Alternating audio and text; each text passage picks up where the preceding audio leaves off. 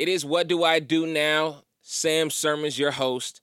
And first and foremost, I want to thank you for all the listens. Thank you for all the replies. Thank you for all the reactions. Thank you for all the support over this last year and a half. This has truly been a passion project I've thrown myself into, and I'm grateful that you guys have, you know, let it into your cars, into your homes, into your headphones, wherever you listen to this. I appreciate the support and the listenership. And again, if you want to be on this platform, I have no problem sharing this with you. So hit me up, contact me on my website, samuelsermons.com.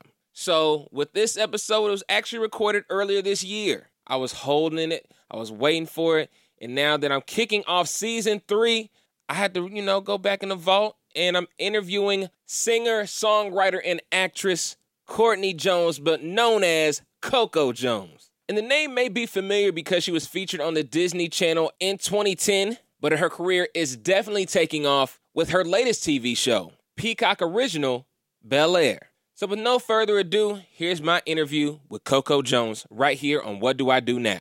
And it premiered on February 13th, so you've had a little while to sit on it, but it's one of the hottest shows out, period. So hot I moved the mic. It was that crazy. So Bel Air is on Peacock, and of course, I'm speaking to the lovely Coco Jones, who is playing Hillary Banks on this series. How are you doing today? Yeah, I'm doing good. Thanks for having me. Of course. So let's start with how it all began, because Bel Air was just an idea that someone circulated online, and then it morphed into an actual series. Yeah. So how does it take from getting that call, like, "Oh, we're about to do this," to "Oh, this is the real thing," and Peacock's behind it, Will Smith is behind it. Yeah. You know, we are going all the way there. Um, well, honestly, Morgan Cooper, our creator and director, he created this trailer and it took the world by storm.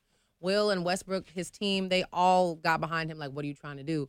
So when I got presented the Bel Air audition, it was already in the works, already bought for two seasons by Peacock, already ready to start filming. Literally, I think I filmed, we started filming a month after I got the job. Mm. It was like very quick pace. So when I first saw it, I was like, ooh, I don't know. I had a lot of preconceived notions, just like, you know, any audience would um, I went and checked out the trailer and I was like, oh, he is a creative genius. This is this is next level. Then when I auditioned for for Hillary, I was a little reluctant because I was like, they want the same look. I don't look like Hillary. But I ended up auditioning for it anyway. My acting manager was like, girl, if you want to audition for this. but then it was just like, bam, life changed as soon as I found out I got it. It was moving crazy from there. It's been crazy.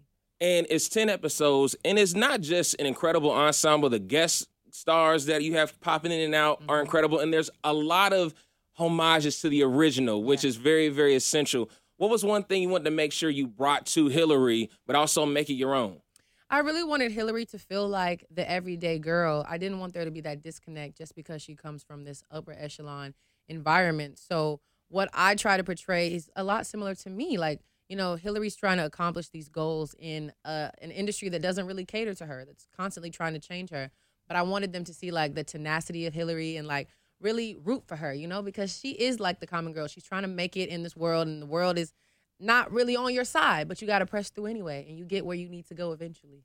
All right, so definitely make sure you check out Bel Air's on Peacock. Now, look, I started with that first free episode and I got hooked. I'm, it's, it only takes one episode, and I like that it's an hour long. It's not just you know the quick hit. It is an actual show, uh-huh. and you get a lot going on.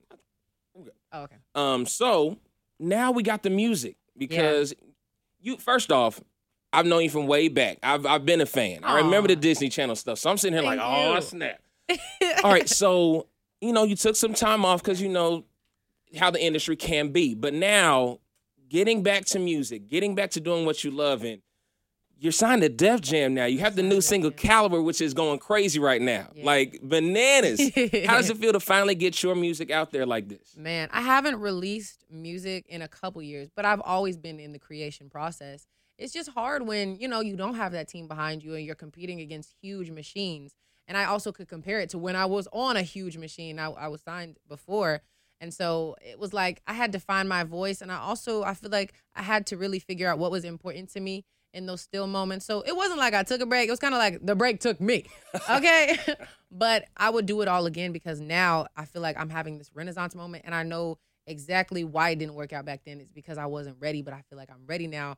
Caliber is the start of many, many more bops. Okay. Ready so for I'm all excited. of them. Thank you. And also, so the EP is coming soon. Yeah. What can we expect on the EP? Because if this is a taste of it, I'm ready for the full course. I just Hey. I, I got to get the inside scoop on it though. I love it. I love it. Well, look, I want my concerts to feel like really just hanging out with your girls. I wanted to. I want to take away that perception of like, oh, she's an artist, like, oh, untouchable. No, I'm very much like my girls. Like my girls are like me. So I want. I want there to be that relatability at my concerts. I want us to be dancing. I need some some heavy hitters, some five, six, seven, eight. But then also, I love a good ballad. I love to evoke emotion. So I feel like the EP will be a combination of all of those things. There'll be some lit moments, and then there'll be some times where like this is a song you play when you just need to cry it out. You know?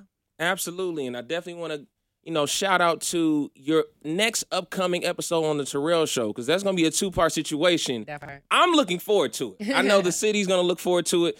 Um, what's one thing about you and his relationship that is really taking off? Because I know you guys support each other incredibly heavy. What's something special about that? Man, you know what is so crazy? It's that we're so in sync. He's in Atlanta too. We didn't even tell each other we were going to Atlanta. I was just like, oh yeah, I'll be out of town. He was like, yeah, me too. I was like, it's just like every we're so in sync, and it's weird. The other day, literally last night, I had a dream about him. He had a dream about me the same night. It's so so strange, and like we can communicate without saying words. But what I really love about Terrell is that he saw something in me, and he created this whole cooking show for us. Like he was like, he told me he was like, "You are special. I'm gonna figure out something. I'll come back to you, and we'll do that." And he did that, and literally like. I've gotten so much love from that content. I got to show my personality so much in a way that the world had not seen. So I really, I'm so grateful for him, and he loved me like my mama. That's He- a blessing. he's awesome. So in this industry, one there's a lot of people that want to get inside and want to make sure they get in their own lane. What is one thing you can tell the aspiring, you know, young singer because you started real, real young, Yeah. um, to get to where eventually where you are now? You know, I would want to tell them that even though I started real young and, and maybe from first impression it looks like this was all like a seamless journey that was kind of short. It wasn't short. I just happened to start this long journey when I was very, very young.